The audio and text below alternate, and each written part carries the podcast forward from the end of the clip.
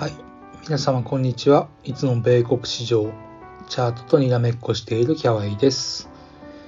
えー、ゆっくりとろとろ喋るキャワイなんですが、えー、寝不足、えー、昨夜徹夜、え仮眠してさっきまで仕事をしていて頭がぼーっとしています。いつもよりゆっくりとろとろ喋るかもしれません。頭が回っていないので。えー、速度を調整して聞いてみるといいかもしれません。でもゆっくり喋るのがいいよという方はそのまま聞いてください。では早速ですが、6月1日、えー、月初です。US プレビュー、補足をしていきます。えー、っと、今夜、結論から言うと大きく動く根拠に乏しかける。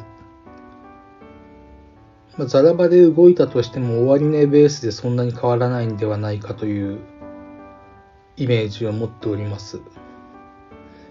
えー、欧州は上げてスタートしました。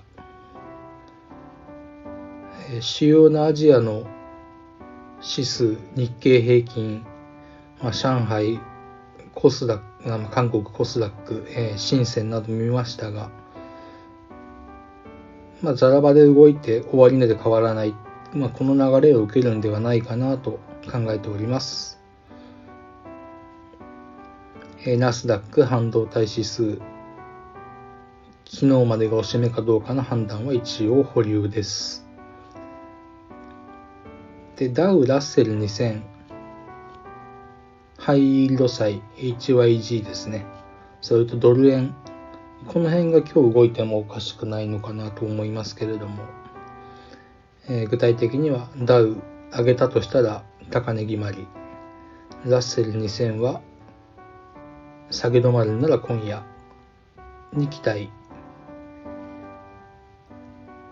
ハイイールド債はまあちょっとはっきりしないんですが大事な日だと思います。えー、ドル円もちょっと大事な日。になります。まあ、大事な日っていうと抽象的であり方っていうともっと抽象的なんですけれども今夜のあり方を重視っていうことですね。でついでに補足しておきますと高値決まりというのはたまに使ってますけどそこまでの続進ということを意味するわけではなくその日あん？その日その日にごめんなさい失礼しましたその日に高値をつけてその日からの続落を示唆するものであります。訂正します。すいません。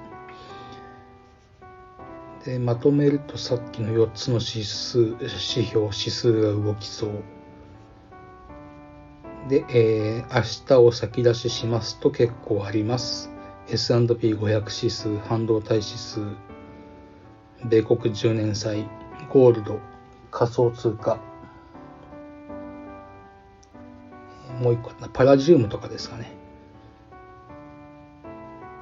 で、うん、今夜は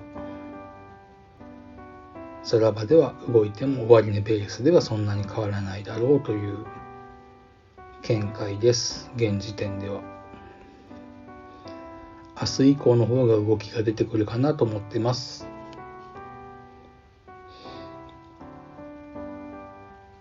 で、えー、ちょっと来週の半ばの話にはなってしまうんですが、ナスダックは6月7日を最重要視しています。またその辺は追ってプレビューでお伝えしていければなと思っております。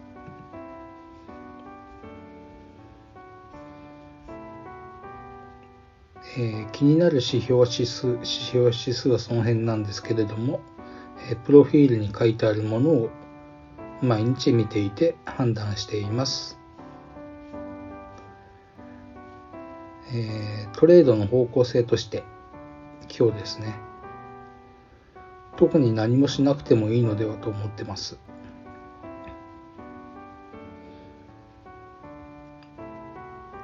明日以降でいいのかなという感じです。明日以降動く方についていけばいいのかなという見立てです。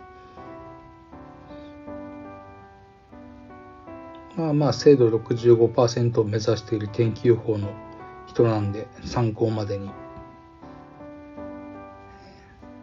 という今日は実に歯切れが悪いラジオで申し訳ないんですけれども、